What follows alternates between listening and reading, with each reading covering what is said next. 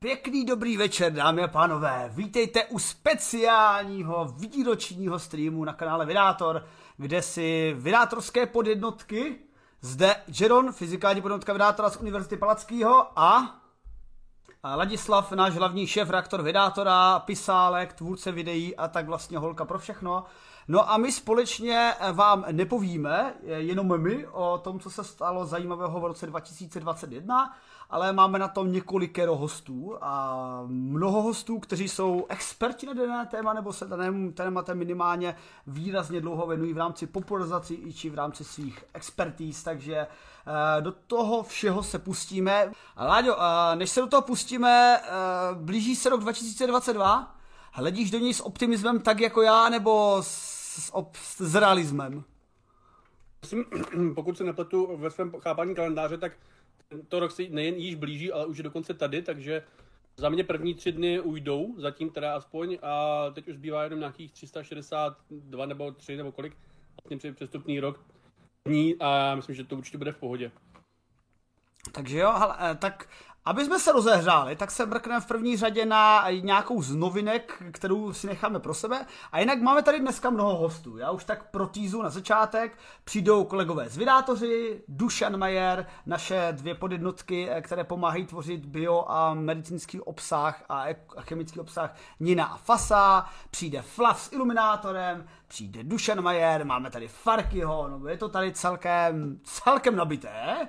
A... Všichni, tu, všichni ti to zatím nejsou a jsme tu zatím pouze my dva. A my, aby jsme se rozehřáli, tak se podíváme na nějakou první novinku v podstatě eh, tak z našeho ranku, protože já jako fyzik a ty jako milovník astrofyziky zajisté oceníš, že se podíváme na implantaci čipu do mozku a navracení zraku.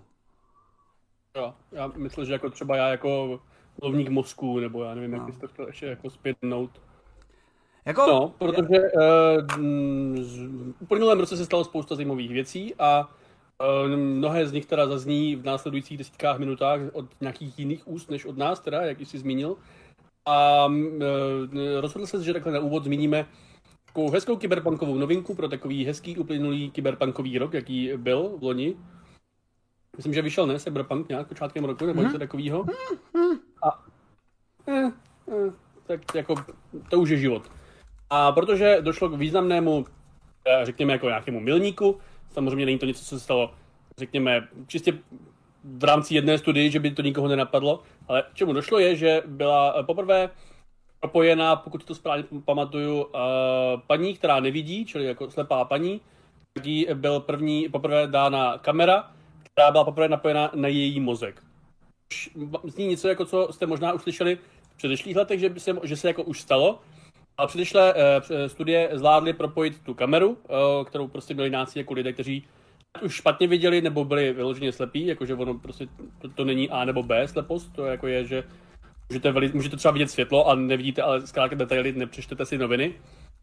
Tak ty starší práce zvládly dát kameru a napojit ji na oční nerv. Jo, to je ten, nebo zkrátka to věc, co máte v oku. Což je super, je to mnohem jednodušší a my, jak, jak si víme, že uh, věci, které předává tady ten oční nerv do mozku, tak jsou vizuální, nebo mozek, mozek se interpretuje jako vizuální věmy. A, ale není to úplně super, pokud třeba ty nervy nemáte, tak protože pak jaksi nemůžete tohle jak si vnímat. A v uplynulém roce se stalo, chceš to nějakým způsobem rozebrat?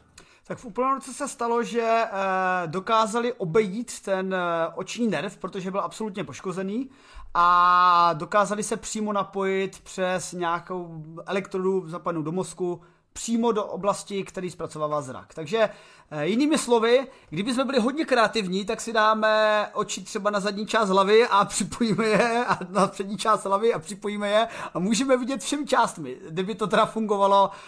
Mně nepadlo tady, tady, tady ta možnost, nebo proč dozadu, proč ne, třeba prostě zkrátka nedat oči třeba na nějaké části těla, které mohou vidět zajímavé věci v jiné než vzadu třeba. Ano, jo, chápu, chápu, kam míříš třeba, nevím, jako na prsty a tak různě, abys, abys mohl dělat takový ten faunův labirint. Ano, ano, tak konečně bych takhle mohl, takhle bych se prostě díval kolem sebe. Jako proč zadu, jako spíš takhle jako na ruce a to by určitě bylo pak jako zajímavé. Ale zatím takhle jako jak si nejsme, že by ta paní uh, tohle to mohla dělat, protože to, co jí to v reálu dalo, byla, já si teďka nepamatuju tu, ten, to rozlišení, ale byly to, že zvládla vidět rozlišení deset, nějaký desítky na desítky pixelů hmm. maximálně, což není mnoho.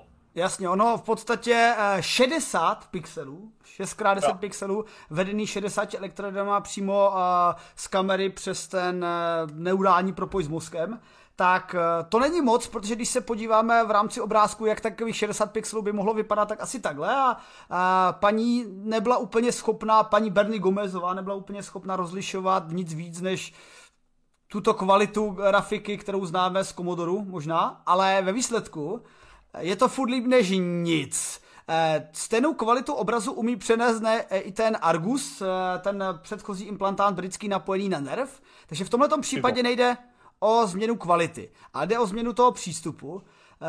Mimochodem ta dáma Bernie Gomezová původně viděla, takže věci měly teda, řekněme, snažší detekovat ty oblasti, které tak, takhle, my víme, kde jsou oblasti zraku v mozku, ale ono to není, každý mozek není úplně stejný.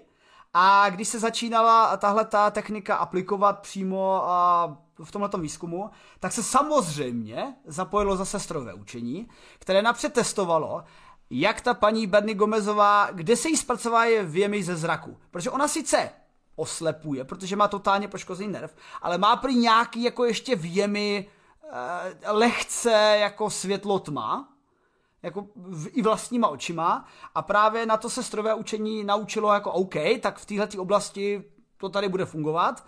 A pak se zapojil ten čip přímo do mozku a ten čip sledoval, a, ale to kalibrování bylo dost dlouhý, protože nebyli schopni rozlišit, měli problém třeba udělat vertikální liny, prostě vertikální liny se furt tvořily jako nějaký elipsy, horizontálně fungovaly a pak zjistili, že to není o, že je to o nějakém uh, prostorovém rozlišení těch uh, elektrod, že to nebylo prostě nějaký pole Matrix, Matrix prostě elektrod, ale že to bylo trošičku více prostorově rozlošené, ale ve výsledku toho dosáhli a paní viděla něco asi podobného, co jsme tady ukázali v našem článku. Jak jsi zmínil, že to je lepší než nic, tak uh, není to jistě i ona může potvrdit, protože ona není vidí uh, nic, protože ten experiment byl pouze experiment a pak jí ty uh, umělé oči v uvozovkách vzali, nebo to spojení, nebo asi obojí, aby Krátka, není, jako není uh, logicky, ne, že by byli zlí, nebo možná jsou zlí, to já nevím, ale minimálně kvůli tomu, že zkrátka tohle to není něco, co je um, zatím určené pro dlouhodobé používání a neznáme ty dlouhodobé efekty a předpokládám, že zkrátka uh, to potřebovali nějak jako rozebrat, vyhodnotit a zkoumat třeba, jestli tam a nevím, třeba jestli ty elektrody jako nejsou poškozený, jo, mě tak jako napadá, jestli to třeba jako ten mozek nějakým způsobem nekoroduje nebo nějak jako nezhoršuje ten efekt. Jo, to je, jako... to je důležitá poznámka, protože jo, e, to, že mozek koroduje, to je strašně důležitá věc, protože když si uvědomíte, že v podstatě tady se bavíme o interakci železa a, a masa, tak jako to není úplně triviální. Eh, může vám, doslova vám může ten mikročip zreznout, nebo česky řečeno, vytvoří se oxidační vrstva na, daných, na daném materiálu, která vám může otravovat tělo. A, a to není jenom, to je jenom ten mechanický kontakt, čemuž já jako tak nějak materiální fyzik k tomu inklinuji, ale jde především o ten datový přenos, který, jo, tak řeknete si, no tak prostě bude předávat elektrický proud, malinké pulzy, ale jako není to úplně jako jednoduchý, to, i ty neurony nejsou tak jednoduše přepojitelné jako jednoduché drátky, takže e, věci v tomhletom pokusu dokázali, že to jde. Reálně to furt není na to, aby z nás se stali super lidi. Mě z toho samozřejmě hned napadlo, jak si řekl dneska Cyberpunk, tak typické vylepšení, e, co jako vrátit zrak, ale vidět další vlnové délky, a, a tak, jako, takovýhle enhancing. Predátor prostě hadra, to by se mi líbilo. No, jako rozhodně je uh, kam směřovat a co zlepšovat, ale uh, určitě to nebude něco, jak asi tady z těch disclaimerů na konci, jakože super, uh, napojili jsme ten mozek na ten, respektive zvládli jsme přímo v tom mozku vyvolat ten dojem toho obrazu, ale jako zjevně je vidět, že uh, je ještě hodně co zlepšovat, ať už v kvalitě toho obrazu, nebo uh, zdraví, které to, nebo jako ne, řekněme bez závadnosti, mnoha, mnoha, mnoha dalších věcech. Takže jako jo, rozhodně je to uh, užitečný pokrok, je to nějakým způsobem milník, není to nějaký milník, ze kterého by nám kleslal asi jako čelist, ale je vidět, že se to někam posouvá a uh, uvidíme, co nám přinesou další roky a tímto připijím černým čajem na tento objev. A já doplním, že ono tohleto je především o e, univerzálnosti využít téhle techniky, protože řekněme, čip, nebo řekněme, optický nerv může být poškozený různou formou, různou intenzitou v různých částech, ale když to obejdeme úplně a napojíme se přímo na centra mozku, i když jsem sice současně řekl, že není mozek jako mozek, ale to strojové učení by se mohlo naučit uh, přemostovat tyhle ty rozdíly a měli bychom takovou univerzálnější léčbu. Takže do budoucna je tohleto i krok směrem k univerzální léčbě a já na ně taky při, připím na tu univerzální léčbu. No a pomalinku se nachyl čas pozvat naše první hosty, jejíž hrníčkem teď právě připím, takže rád bych sem vyzval uh, naše kolegy uh, z Vědátory, jestli uh, jsou na kanále připojeni a připraveni. A... Dobrý večer, dobrý večer dobrý přeju večer. tady všem zúčastněným, včetně, včetně Patrika, který je teďka ve stínech, což je sakra cool. Ano, nastavená kamera byla na jinou místnost, nyní mi dejte vteřinku a já se hned zesvětlím. Dobrý večer ve spolek.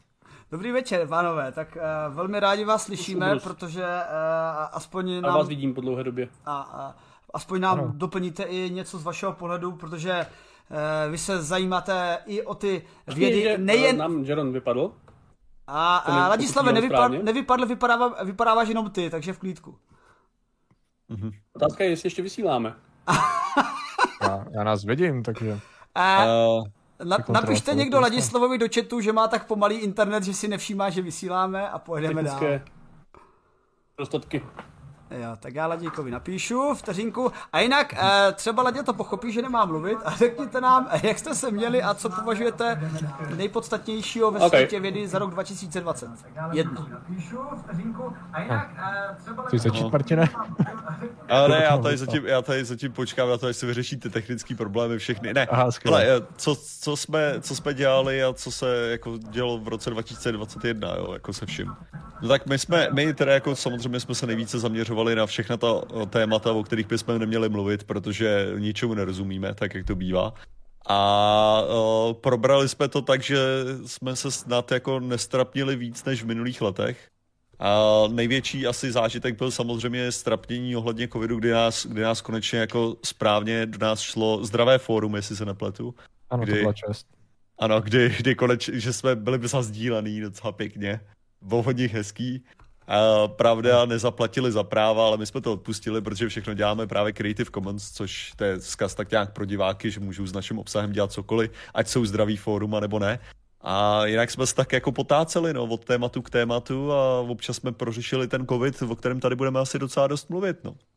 Jo, no, bylo relativně těžký vybrat eh, nějakou super úžasnou věc, která by vyvstála toho roku, pokud by člověk chtěl ignorovat ten obrovský mrak, který nad všema těma vědeckýma objevama se vznášel, a sice, a sice COVID, tady z mého pohledu už to hodně stručně schrnu. Když jsme si, když jsme schrnovali, když jsme tady byli před rokem, děkujeme teda za opětové poznání, tak jsme asi tak schrnovali v hlavě, že jo, tady ten rok byl těžký hmm. a následující rok bude pravděpodobně extrémně nudný, protože to bude o tom, že nikdo se nebude chtít nechat očkovat a bude to celý o tom.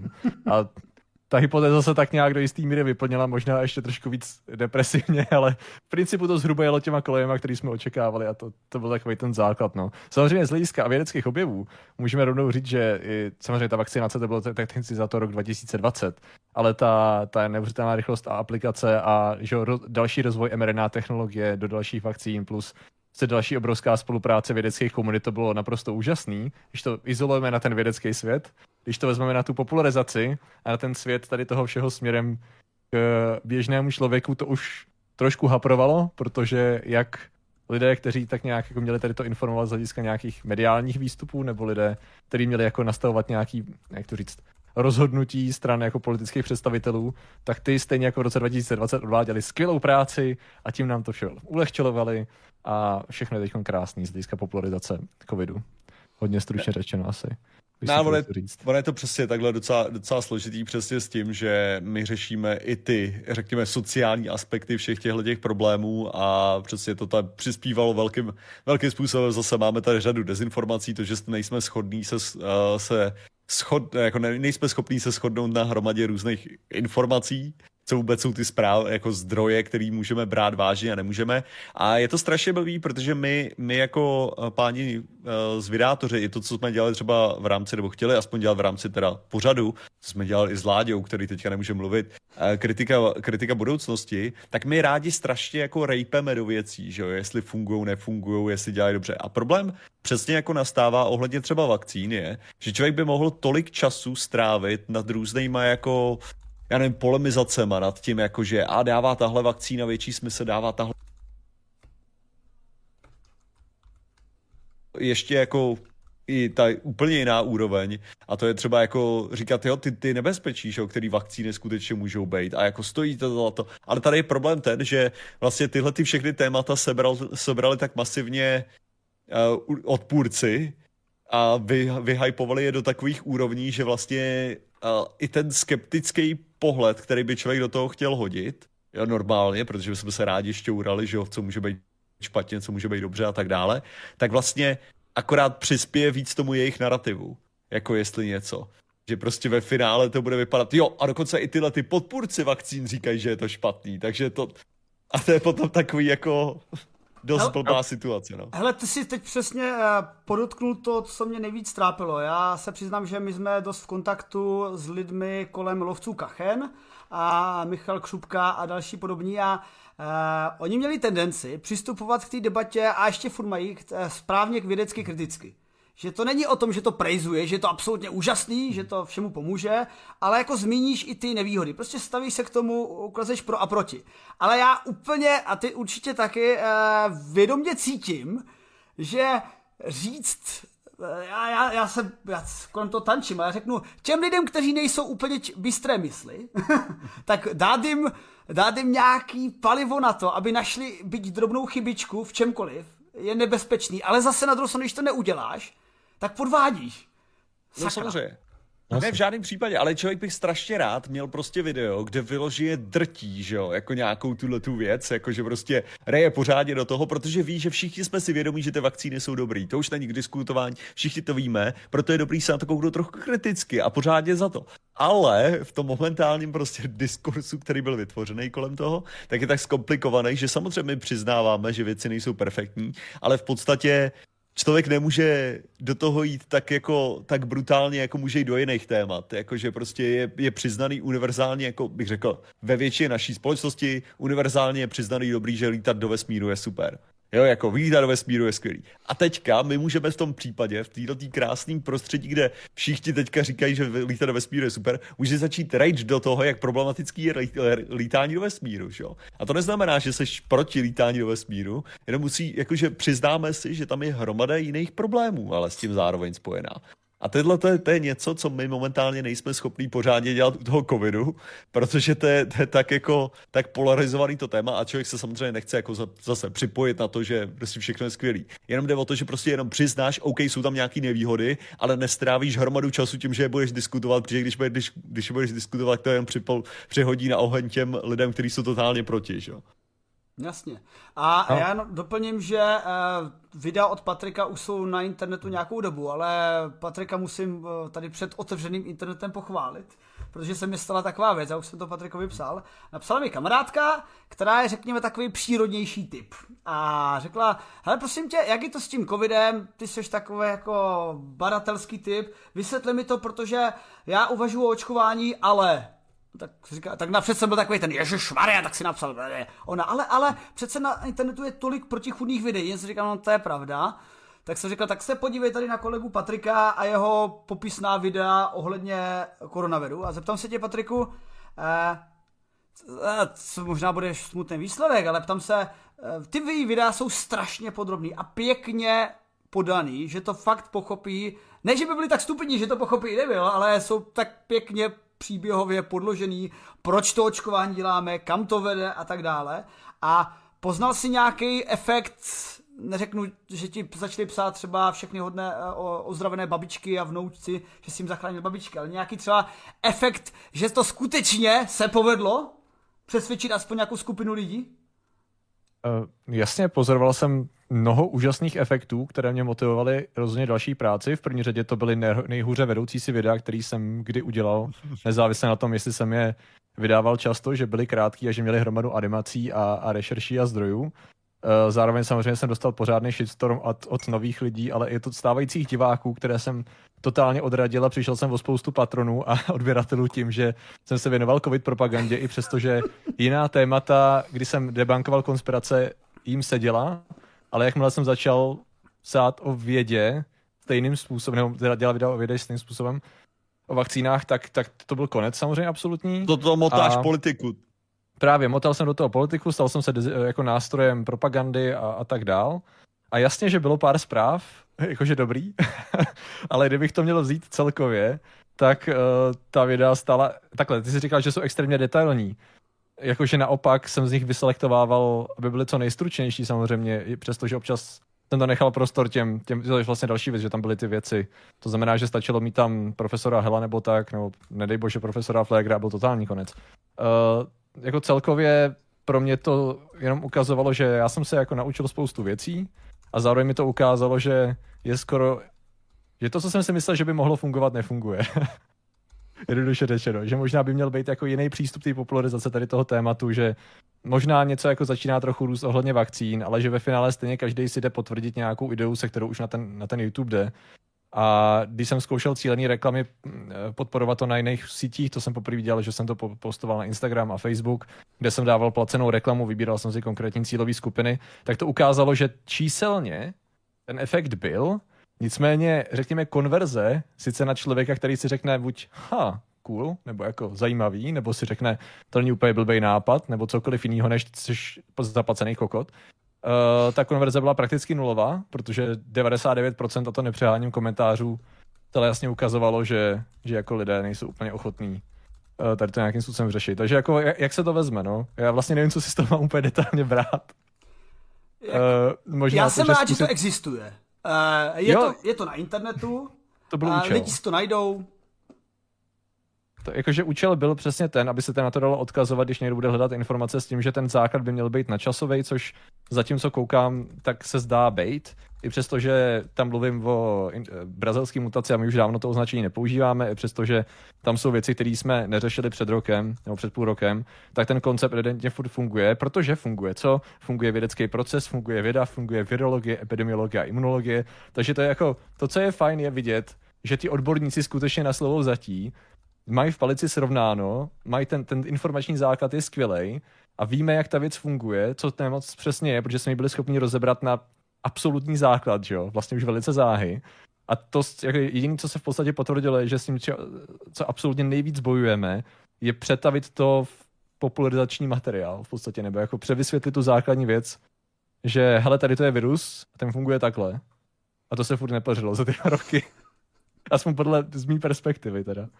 Uh, sorry, jsem se rozkecal. Teda. Ne, v pohodě, hele, a když jsi, když jsi mluvil o tom, uh, jak to bylo cílem popularizovat, tak já nevím, jestli tady máme úplně uh, prát špinavé vládní prádlo, ale neskoušeli jsme i někteří uh, do toho jít na plné kule a stát se skutečně těmi spolitizovanými lidmi a stejně to nakonec neuspělo? Myslím tím odkaz na to, že, jsme, že především vy teda jste nabídli i spolupráci tehdy hodně haprujícímu PR. Eh, jestli to teda můžu říct, nebo jo. je to super? Ne, tak jako to není určitě něco, co bychom, jakože ano, vždycky člověk jako nabídne, že má nějaký jako prostor, když tak to, ale... ne, tak jako, že, že, že prostě člověk, člověk, jako napsal jsem, napsal jsem nějakým jako známým přesně i tady v tomhle, v tomhle prostoru a prostě problém byl ten, že to, co se dostalo zpátky, bylo to, že to prostě je tam chaos nad chaos a že vlastně snažit se tomu moc nemá skoro smysl. Jo, a jako a jediná, jediná věc, to teda, co my jsme aspoň měli potom dál, tak bylo, jestli, jestli něco, tak vlastně s pacientským hubem jsme akorát udělali potom, což bylo, což bylo ohledně jiných věcí, jak už to nebylo ohledně covidu, ale prostě aspoň kolem zdravotnictví, že pacienti mají prostě právo na to být vzdělaný ohledně, ohledně toho, co se jim děje, jak se jim to děje a že existují pacientské organizace, kde si lidi můžou zjišťovat věci. Takže tady tohle, co jsme potom udělali aspoň jako malou řekněme, nějaký, nějaký videa s nima, jako mm. kde, jsme, kde jsme je zmiňovali, že to nebylo jako sponzorovaný, bylo to čistě jako spolupráce. Přičem a já jsem potom jako udělal právě tu sérii toho vědeckého kladiva, toho adventního kalendáře vědeckého kladiva, kde jsem udělal 24 témat na různé ty nemoci a to. Ale to je v podstatě, což je technicky vzato, jak ty naše videa na, na zvěrátorech, tak tyhle ty videa, tak jsou vlastně ve spolupráci s, dá se říct, jako s uh, ministerstvem zdravotnictví. Protože, protože pacientský hub je pod ministerstvem zdravotnictví a tedy je to pod jako ministerstvo zdravotnictví, ale není to pod ministerstvo zdravotnictví. A je to, je to takový, co, co jsem se k tomu přesně dozvěděl, jako je to tak problematický se k tomu dostat a zvlášť teďka jako se změnou zase politický, politického přehazování, že ono je možná lepší přesně dělat ty věci ne- nezávisle, protože to stejně jako nikam, mm-hmm. když se někam dostane, tak nakonec, nakonec ho to trochu i podkope jakože dělat cokoliv, že kdybychom to dělali vlastně s, s ministerstvem zdravotnictví nebo tak, tak jsme jenom další součástí té propagandy, tečka, konec. No, no jasně, no to je asi ta největší síla té nezávislosti z hlediska toho, že děláme za to, jak chceme a nemůže člověk přijít. Takhle, může, jsme placený ze zákulisí. A no, stejně jsme placený, jako stejně kdokoliv tady předpokládám je, stejně jako Illuminator, stejně jako předpokládám i vy. Uh, pokud říkáte něco, co nějakýmkoliv způsobem je v lajně s tvrzením establishmentu, tak jste stejně placený, že jo? Takže, to, takže je to jako jedno, to stejně můžu říkat, ale máte čistý svědomí aspoň, že jo? No, nicméně, Samozřejmě, uh, já bych chtěl jenom odskočit jenom uh, k jedné věci, abychom neřešili jenom covid. Protože jako stala se spousta, z, jako zajímavé věci se staly rozhodně ve vědě v minulém roce. Uh, spousta z nich byla vesmírného charakteru, to přenecháme jiným, jiným mluvčím teda. Což nás nechává u relativně přízemnějších věcí. Nicméně trošku, co se teda jako váže k No, se že, že, jak Martin říkal, řešíme jako různě psychologii a sociologii, ve vztahu k tomu všemu ve vědě a tak. Teď mně se líbila studie z konce března 2021, která řešila eh, schopnost rozeznat a vymazat uh, falešné vzpomínky v mozku. To je taková cool věc, jsme na to měli video, už teda nějakých těch 7-8 měsíců zpátky, ale ta myšlenka, ono to zní hrozně jako sifácky tím způsobem, že jsme schopni nějakou, nějakým přístrojem a jako zjistit, jaký neuronový spoje vytváří určitou vzpomínku a následně nějakým, nějakým zásahem, ať už já nevím, elektrickým šokem nebo laserem nebo čímkoliv, jsme schopni smazat. Je to pra, jako mnohem praktičtější a nudnější, ale za mě trochu zajímavější i v tom, že jelikož vytváření falešných vzpomínek je strašně důležitý proces při vytváření jako vlastně jakýkoliv vzpomínek, že spousta vzpomínek se vytváří tím, že se znovu rekonstruují, místo abychom si vybavili, abychom si vybavili uh, tu vzpomínku jako takovou, tak je rekonstruovaná z různých jiných uh, záležitostí, se kterými jsme se v životě potkali. Uh, zvlášť třeba co se týče raného dětství nebo dřívějších událostí nebo událostí uh, přemazaných nějakou traumatickou událostí. Což je velký problém třeba z hlediska výpovědí před soudem, uh, řešení nějakých kriminalistických sporů, uh, nebo jak to říct, případů a tak. A v podstatě ta myšlenka je, že Oni byli schopní na takovém testu, kdy vlastně se dali do, do party s rodičema, tak vzali 52, 52 dobrovolníků a pomocí rodičů jim implantovali, jako během, něko, samozřejmě říkali spoustu věcí, které se udály v tom dětství a implantovali tam dvě události, které se neudály, ale mohly by se stát. Takže, nest, že mohlo by být. A... Není to pravda, ale mohlo by to Přesně tak, tady tím, přesně tady tím způsobem, krásným. A oni si to teda zapamatovali po nějakých třech sezeních, většina těch uh, účastníků si to pamatovala a byla schopná říct, že jo, to je, to je stopro teda. Jako, to znamená, že vzpomínka byla implantována tady tím způsobem. A následně teda oni zkusili, jak se toho zbavit a vytvořili takové dvě strategie, které evidentně uh, zásadně fungují. A jedna z nich je říct lidem, jak to funguje.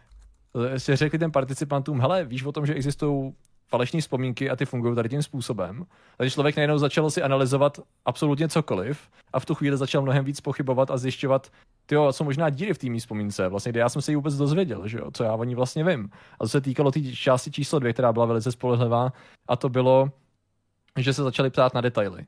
Protože člověk povrchně si zapamatuje jakoukoliv hovadinu a pak ji zakomponuje do svého světonázoru nebo do, svýho, do, svýho, do, do, do svých vzpomínek, do své osobnosti. Ale jakmile do toho začne šťourat, tak najednou začne zjišťovat, jo, tyjo, já, já vlastně vůbec nevím, nepamatuju si absolutně jakýkoliv detail, respektive kdykoliv si ho v různém časovém úseku vybavím, tak si vybavuju něco absolutně jiného. A byli schopni vlastně zase odmazat tady ty falešné vzpomínky. Takže to šlo jako k implantování a zároveň odmazání tady těch falešných vzpomínek. Což sama o sobě zní jako to říct, zajímavý psychologický experiment, ale troufl bych si říct, že to je uh, hodně relevantní k tomu, co jsme tady řešili předtím. A sice zapadá to do takové do takový částečky toho, jak si, jak si lidé rádi vytváří svět kolem sebe a vzpomínky na něj. A jak mnohdy stačí nějaký ten takzvaný ten uh, mere exposure efekt, to znamená, že stačí, že vidíte titulek, stačí, že vidíš, že ti někdo kdysi řekl, že vakcína je na prd, nebo že jeho známá z třetího kolene babičky odvedle, tak slyšela od vnučky, že to možná jednu sestřičku jí to dalo infarkt a to v podstatě stačí, aby se v mozku za, zafixovala ta vzpomínka, trošku se upravila nějakým pořadem, co jsme viděli a prásk je hotovo, že jo. A vlastně máme tady, jak to říct, poskytuje nám to nástroj, že jenom když o tom budeme mluvit, to by to mohlo, to by to mohlo pomáhat v tom, aby lidi tady to odmazávali. Že přesně, ano, strašně zajímavý, že tím, když se člověk začne analyzovat své vzpomínky, tak je kolik vzpomínek, já třeba jako vím, že jsou skutečný, ale už si jenom pamatuju na to, že vyprávím vzpomínku.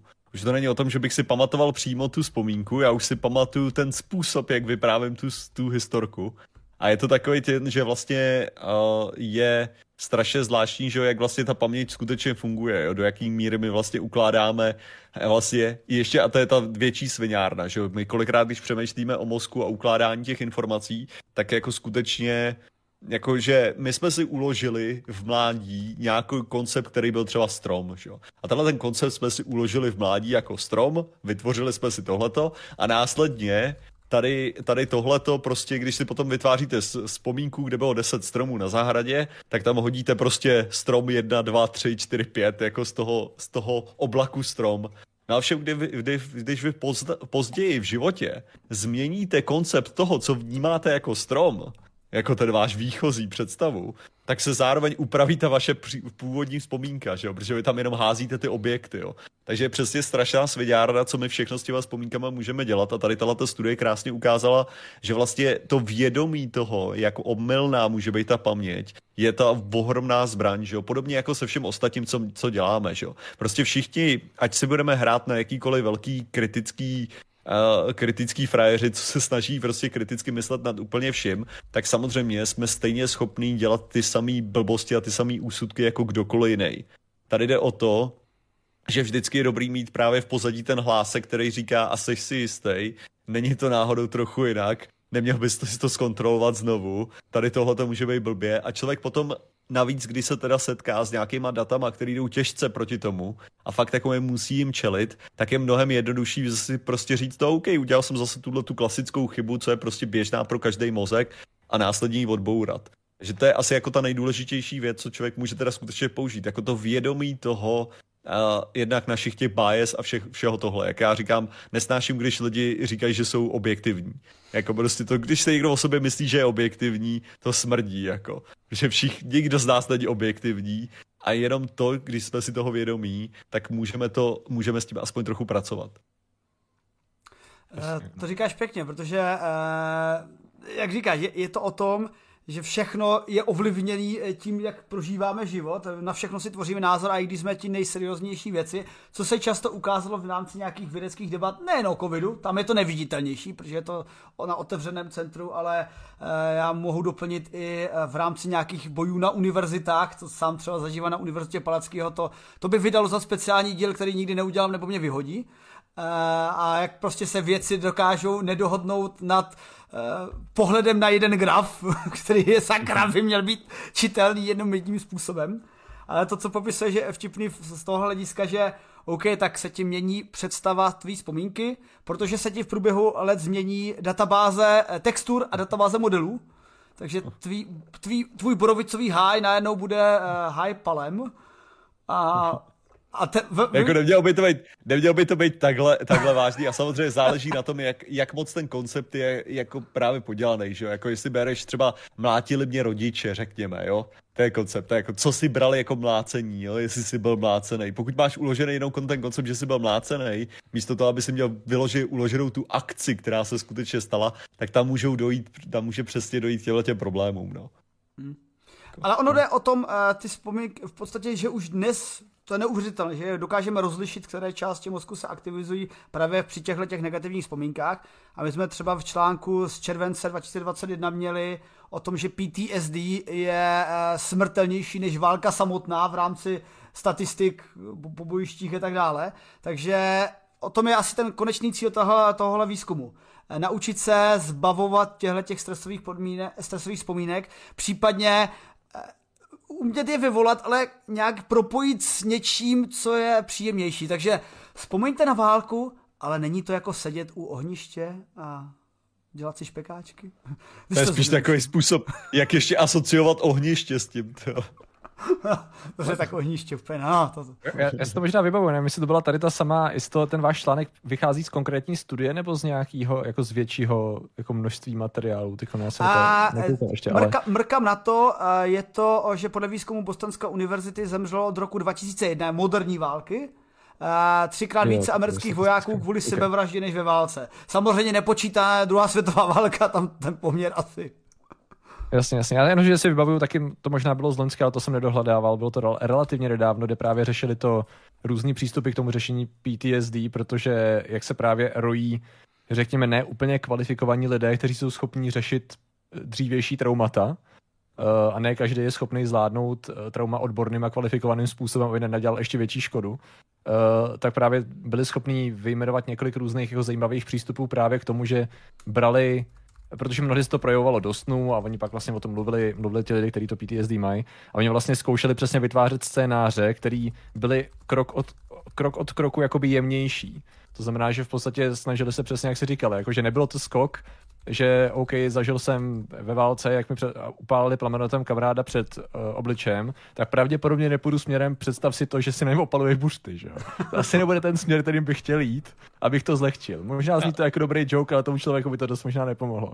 Nicméně ty se k tomu můžeš nějakým způsobem propracovat, že to budeš zjemňovat, zlepšíš počasí třeba. Taková blbost, která na první pohled nevypadá vypadá úplně, úplně dobře, ale vlastně postupně zlepšovala tu situaci, ve které se člověk Eh, kterou si člověk takhle představoval a nakonec se dostali do relativně příjemné situace. To já jsem zrovna asi použil docela dost brutální příklad, ale no, no. že jako jsou, jsou jako techniky, kdy se to dá právě ne, zimě, což je zajímavé. Tohle, tohle celkem právě běžná jako behavioristická metoda, no, právě jako snažit se, snažit se neustále posouvat vlastně tu hranici, že jo. I v tom, i v rámci, přesně co je hodně jako nepochopený ohledně trigger warnings nebo tak, tak je právě přesně to, že trigger warnings jsou jako super důležitá věc, přesně z toho důvodu, když někdo měl nějakou traumatickou událost, že jo, tak v tom případě ty, ty úplně nechceš jak bych to řekl, je důležitý čelit těm problémům a je důležitý to probírat terapeuticky, ale to neznamená, že ty potřebuješ najednou mít uh, prostě traumatickou epizodu vyvolanou tím, že jsi viděl, že jsi viděl nějakou věc v televizi, před kterou jsi nebyl varovaný, že jo? O to jde.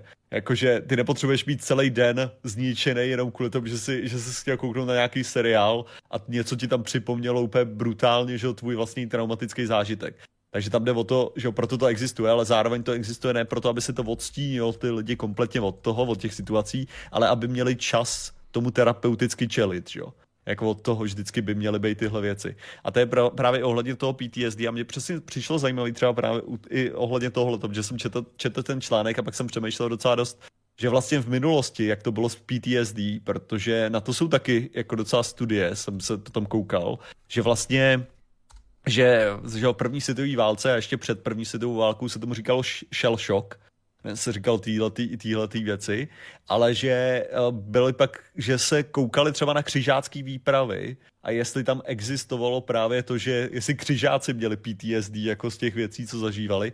A v podstatě jako odhalení bylo je jako jo a ne, tím stylem, že byla, existovala jiná sociální struktura, která ti vlastně, jak bych to řekl, do nějaký míry pomohla projít tím traumatickým zážitkem jiným stylem, jo, že se s tím dokázal nějak vypořádat a ty lidi, kteří se nebyli schopni vypořádat skrz tím, byli tím úřady tak rychle, že už jako, že se to nemuselo řešit. V podstatě, jo, jako. Takže, že vlastně, že tohle to není rozhodně nějaký moderní fenomén, že jenom, že vlastně jednak ano, existovaly ty problémy i v minulosti, jo, tohleto, a ty války skutečně měly, že jo, dopady takovýhle, jo, že prostě sice, sice ten rytíř nespáchal sebevraždu, ale možná zabil deset lidí prostě v turnaji, protože protože měl prostě trauma z války, jo, to je celý. Jakože, takže ono, ono je pravděpodobně i jako možný, že, ty, že ty, i ty minulý války měly, že to není jenom moderníma válkama, ale ty minulý války měly neuvěřitelné množství obětí i tím stylem, že přesně jako ta, ta druhá světová válka byla pro některý hodně výjimečná, jakože pro, rozhodně pro spojence a to tím způsobem, že byli hrdinové a že to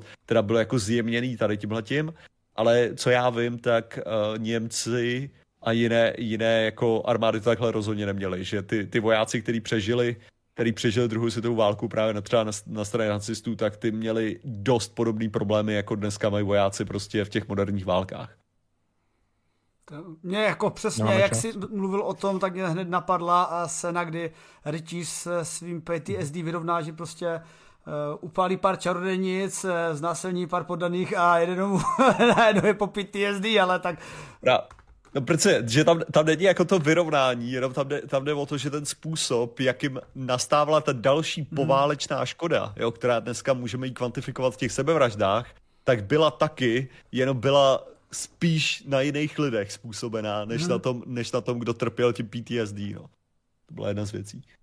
Asi by bylo ještě bylo dobrý ale zmínit, že PTSD, nebo že ty dnešní konflikty uh, jsou intenzivnější, ti lidi jsou tím vystavený dří, víc než dřív, že jo? Na druhou stranu já bych kontroval, jestli to není přece o tom, o co se snaží moderní válečnictví. Všechno vybombit na dálku dronama a pak si to jít zabrat. Jako, že se snaží aktivně vyhnout PTSD, nebo že se naopak snaží způsobit co nejvíc PTSD nepřítele, aby nemuseli bojovat. to druhý. Oboje je dost možný. Jako. Ale je taky intenzivnější, když vezmeš tak jako prostě morální bombardování, jo, což byl ten název toho vybombardovat totálně až klesne morálka k nule. Tak jako tak to bylo, to je první světová válka, kdy to začalo poprvé, kdy právě, kdy, kdy vyloženě omylem vybombardovali nějakou vesnici nebo město, že měli schodit bomby na továrnu a schodili ty bomby na, na vesnit, na tu, to město kolem té továrny, jako tak by se to dalo říct. A najednou zjistili, že to město se zdalo hned, když tam vběhli. Tak to bylo jako, ha, OK, my nemusíme bojovat o to město, takže jsme nezničili továrnu, ale vlastně vybojovali jsme to. Takže, takže pak takhle začal ten koncept toho morálního bombardování, což je vybombardovat morálku z lidí. A tady, tady jde o to, že, že OK, takhle, ale zároveň ty můžeš říct, jako u těch dlouhých výpravách starověkých třeba, tak to bylo taky jako intenzivní bitva po tom, co, já nevím, jakože co dělá moderní voják? Většinou sedí na zadku, anebo prostě někam jede v konvoji a nic se neděje v podstatě většinu času. A co dělal boja, voják ve starověku? No většinu času šel, jako to byla, to byla většina času, co dělal. Jo, ano, šel a stavil opevnění a když došlo na bitvu, tak jako to byla prostě intenzivní osmihodinová věc, kterou to jako skončilo v podstatě, jo, na, na další třeba tři měsíce. Je, takže zase ten, ta intenzivnost je to otázka, jo. Píše možná, možná je ten způsob, jaký, zase, jakým přicházejí ty informace a tak, ale to mám pocit, že už se hodně dostáváme mimo téma a děláme z toho zpátky mimo téma. už, už, asi, už asi nestihneme další ty. Hele, ale uh, uh, aby, jsme, aby jsme dopřáli uh, nejoblíbenější téma tady Patrikovi, tak já se ho velmi rychle zeptám, uh, jak, jak se na to dívá, jak se dívá na historii a na své vzpomínky, teda se už moc nedívá, ale pan Detlov. A jeho výprava. Jo, Detlova výprava, ano. Ano, loňský rok také vyšla studie, eh, která se snažila vysvětlit eh, mechanismus eh, takzvaného jako slab avalanche, což je v podstatě to, že studenti, kteří zemřeli v roce 1959 při takzvaném zániku Ďatlovy výpravy za záhadných okolností, takže mohli být sejmuti vlastně uvolněným blokem ledu, respektive sněhu, spíš, spíš, spíš sněhu než ledu, s tím, že vlastně oni tam vytvořili takový matematický model, který měl vysvětlovat ten mechanismus toho pádu i zranění. Uh, long story short, nebo hodně, hodně stručně řečeno, uh, ta moje kritika, pokud se dobře pamatuju, protože já jsem samozřejmě perfektně kvalifikovaný na to hodnotit tu studii i celou tu událost, protože jsem o tom udělal video, samozřejmě přirozeně, ale ta spočívala v tom, že ten model vypadal dobře, ta, jako zdálo se, že to má jako dobře vymyšlený jako izolovaný incident, ale nepřišlo mi, že to zapadá do toho celkového kontextu událostí, které se měly odhrát před a po.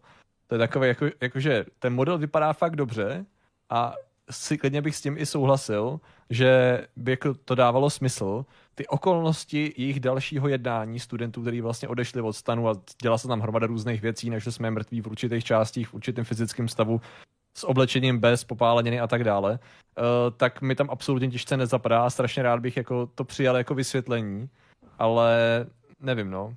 Je to takový OK, zajímavý, ale stejně to nesedí, takže asi zůstaneme u Rosomáka teda. Už jsme jo, se taky shodli všichni, že... Děkuju, že si k tomu, ano. Jo, jako v podstatě jako jo, je to taková kolektivní schoda, že prostě co se stalo, žádné jety, žádné tajné služby, uh, žádný, žádný domorodci, nic takového, ani nukleární exploze, uh, prostě Rosomák, no. Ale nepřijde vám, závěr, nepřijde vám teď, eh, když se zamýšlíme nad právě tou tajemností té detlové výpravy a téma událostma, co se tam stalo. Já se teda přiznám, že poprvé jsem o tom slyšel až eh, díky tvým videím, protože zase tyhle ty téma mě celkem jeli, ale když si vzpomenete, jak jste tyhle ty věci brali, eh, protože i vy, i my jsme měli nějakou ezo minulost, jako všichni nějak rosteme, že jo, tak jak to dřív bylo tajemný, že jo, prostě stejně tam zapůsobila nějaká temná síla. A teď jako si můžeš říct, že pravděpodobně ta temná síla byla jenom nějaká divně odehrávající se fyzikální jev, přírodní jev, který zatím blbě popisujeme, nebo to bylo Cthulhu? Ale je to stejně jako se vším. Uh, většinou to, co se k nám dostane, když jsme tady v té fázi, ať už jako my v minulosti nebo někdo v současnosti, tak my chceme, aby to bylo tajemný, jako v absolutním základu. Je to prostě zatracený dobrý příběh, jsou tam jako elementy, které dobře znějí a ty nechceš jako se do toho rejpat úplně detailně, nebo když už do toho rejpeš, tak tím způsobem, jakým chceš se v tom rejpat. Ta dětlová výprava je zajímavá a vymyká se mnoha podobným příběhům v tom, že má obrovské množství materiálů, které jsou dostupné i teď. Uh, to jsou skeny nejenom fotografií, z vyšetřování i z těch fotoaparátů, co vyvolali z těch účastníků výpravy, ale zároveň obrovské množství spisů, následně z vyšetřování a z dopisů a tak dál. A tam jako v podstatě spousta těch věcí se totálně rozpadne jenom tím, že někdo vytrhl z kontextu věc vyšetřovacího spisu. Takže když se někdo, když prostě vznikají absolutně úžasné teorie o tom, co jí to teda té chudince Dubině vytrhlo ten jazyk, jakože jak je možný, že jí vytrhl někdo, jako to, to jen tak nezmizí, že jo, a tak dál. Tak vlastně jdou tam spekulace, že se o tom píše a tak, že to bylo brutální. A jediný, co mi, jako vyloží jediný kus informace, který kdekoliv v těch stovkách stránek najdeš tady k tomu, je pitevní zpráva, ve který je zmíněno jazyk chybí. To je, to je celý. Nikde jinde nic absolutně o tom není. Jakým způsobem šel pryč, jak to vypadalo, co se tam mohlo stát. Samozřejmě existují hypotézy, protože ona měla hlavu v potoce, kde ta teplota byla vyšší než v okolí, ergo to mohlo utlít, protože ji našla až po víc měsících. Uh, případně nějaký pády se prostě mohla kousnout, mohlo to naštípnout ten natrhnout ten jazyk. Jo, je tam hromada různých hypotéz, ale prostě pokud bude štít, aby to byl Yeti nebo někdo jiný, kdo jí vyrval ten jazyk, nebo nějaký výbuch, který ten jazyk vyrval, tak to prostě bude znít mnohem víc cool, než no, spadla a kousla se, no. Nebo, jako, nebo, nebo prostě to uhnilo, no. A jakože to si nikdy nebude tak cool, že jo. A to můžeš vstáhnout na jakoukoliv konspiraci, takže jo, jako záhady jsou super, no, jsou to super Což tohle ta právě to super věc je, že i když člověk do všech těch věcí jde super skepticky, tak já jsem včera koukal na nějaký video o Mothmanovi, jestli znáte Mothman, jako tu legendu. A prostě já jsem nikdy neslyšel ten základ té legendy, jak se to stalo, že jo, tak. A najednou to bylo vyprávěný, že v tom videu to prostě jak, jak tam, jak jeli prostě tu opuštěnou cestu a najednou viděli tu šest stop vysokou postavu a říkám, no, tak to viděl nějakou hovadinu a pak to najednou zlítlo do vzduchu, říkám, OK, tyjo, to už je zajímavější najednou. A když jsem to poslouchal a v tu chvíli, prostě kdyby to video skončilo v ten moment, tak si říkám, tyjo, ten Mothman jako možná, možná jako je, tyjo, možná existuje. Pak tam samozřejmě bylo všechny ty další vysvětlení, jo, který už, už jako to víceméně vyzabíjelo a ukázalo se, že to je sova sněžná, jo, v podstatě celou dobu a ty, ty lidi prostě přehnaně reagovali na něco, co neviděli, protože prostě viděli v rámci prostě přijízdě autem něco, co, co vypadalo děsivě, protože neviděli nikdy slovu sněžnou, který svítí, ano, červeně oči, když se do něj zasvítí, jo, to je celý, jako. A teďka, a teďka jde o to, že a pak, za, mimochodem, pak našli právě, nebo zastřel někdo asi dva týdny potom sovu sněžnou, že jo, obrovskou, kterou jako našli někde, takže byla to co vlastně ždá, to je celý, no. Ale jde, jde o to, že, že ten začátek toho příběhu byl takový, že normálně, jaký jsem skeptik a jak vím, že tyhle ty věci jsou hovadina, tak jsem říkal, ty vole, to je záhada, to, to, to, to, ne, to nedokážu vysvětlit nic z toho, jo, prostě. A je to úplně skvělý, no, stejně jako s tou ratlovou výpravou. Což se mi líbí, jak to Patrik přesně takhle dělá, že si člověk říká, jo, možná, ty vole, možná fakt jako je tam něco navíc, ty vole, jako. Mně se na tady tomu upřímně nejvíc stručně líbí uh, mimozemský satelit Black Knight, to je hmm. jasně lepší stručný vysvětlení. V podstatě existují úžasné hypotézy vlastně z toho, jak máme fotografie toho satelitu na orbitě a ty očekáváš, že já většinou, když jdu do toho tématu, tak jako nevím, že nebo znám to velice povrchně, takže jako mi to zajímá, začnu číst, říkám si, jo, to je, to je, to je prostě drsný mimozemský satelit. Pak zjistíš, že to je deka, která ulítla astronautovi, že jo. To je celý to je, to je fot, ta fotka je z mise ST-88 a máš to prostě všude k dispozici, prostě v originálních zdrojích. Prostě nafocený ze všech možných úhlů, mají to ze tří videí natočený, jak prostě astronaut tam jde. Oni musí za, za, zakrýt takový triunion pin, aby jim neunikalo teplo na raketoplánu a on to nemá přidělaný, prostě mu to ulítne. A z 20 různých úhlů to máš natočený a jedna z těch fotek je prostě ten satelit. Tak to je celý. a teď lidi mají, že většinou mají takové ty otázky, a co tohle, a co tohle? Ne, to, to je bullshit prostě. To, Všechno ostatní bylo postavené na tomhle. Celá ta věc se rozpadla jenom proto, že si našel tu věc, která tam nebyla úplně poskytovaná. A když jsou o tom napsané knihy? No, jsou no. cool. Dobrá práce autorů, jako. Hele, já jsem v dětství psal knihy a taky neměli úplně moc smysl. Že jako to, že něco napsaná o tom kniha, znamená konkrétně co, že jo? Přesně, já mám knihu, ale tak, co to znamená, Marky má knihu, jako, ty jako, kdo, kdo tady dneska na českém internetu nemá knihu, že jo? Přesně tak, no. Hele, jak, jsi řekl, jak řekl Martin o tom Motmanovi, tak já jsem si vzpomněl, že já jsem se poprvé potkal s Motmanem uh, v komiksu Silent and Happiness. A pak jsem překvapil, že to je jako ideálná postava. A tak Silent a Happiness a Motmana to jako doporučuji. No a kluci, každopádně nakonec jsme teda probrali uh, víc témat, než jsme plánovali, ale pěkně jsme to stlačili s, s drobným 33% přetahem, takže moc vám děkuji. Uh, udělám vám drobnou reklamu pro ty, kteří neznají tady kolegy, tak kolegové z Vydátoři, aktivní především uh, na YouTube a v novém pořadu České televize, který můžete najít v hlavním vysílacím čase hned po zprávách od 8.00 každý den.